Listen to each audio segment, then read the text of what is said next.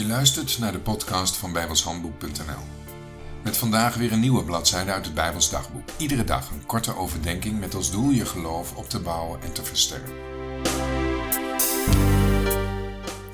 Jack Andrew heeft de muziek bij deze podcast geschreven en heeft het ook uitgevoerd.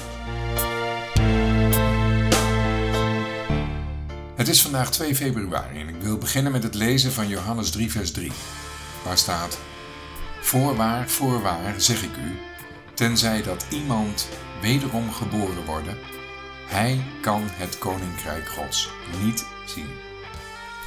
Om goed te begrijpen wat wedergeboorte is, is het belangrijk om te kijken wat de betekenis van het woord in het Grieks is.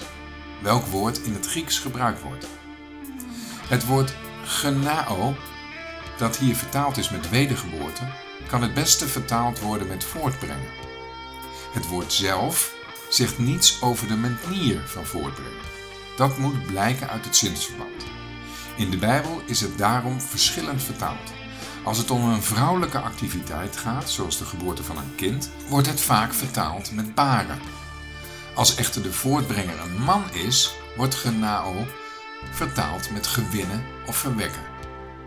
Dat zien we ook hier in Johannes 3, vers 3. Nicodemus vat het op als een vrouwelijke activiteit.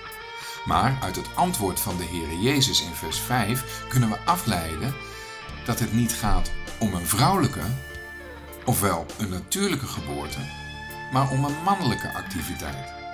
Geboren worden uit geest is een mannelijke activiteit. Geest is namelijk altijd mannelijk.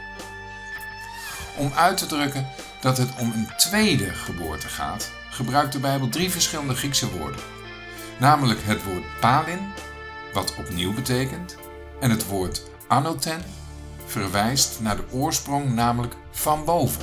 Het derde bijwoord, ana, geeft de richting aan, naar omhoog.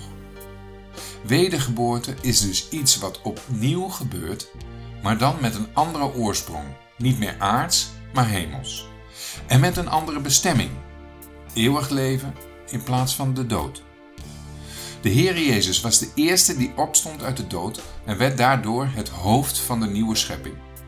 Hij was ook de eerste die wedergeboren werd. Zoek ook 1 Korinthe 15 vers 20 eens op.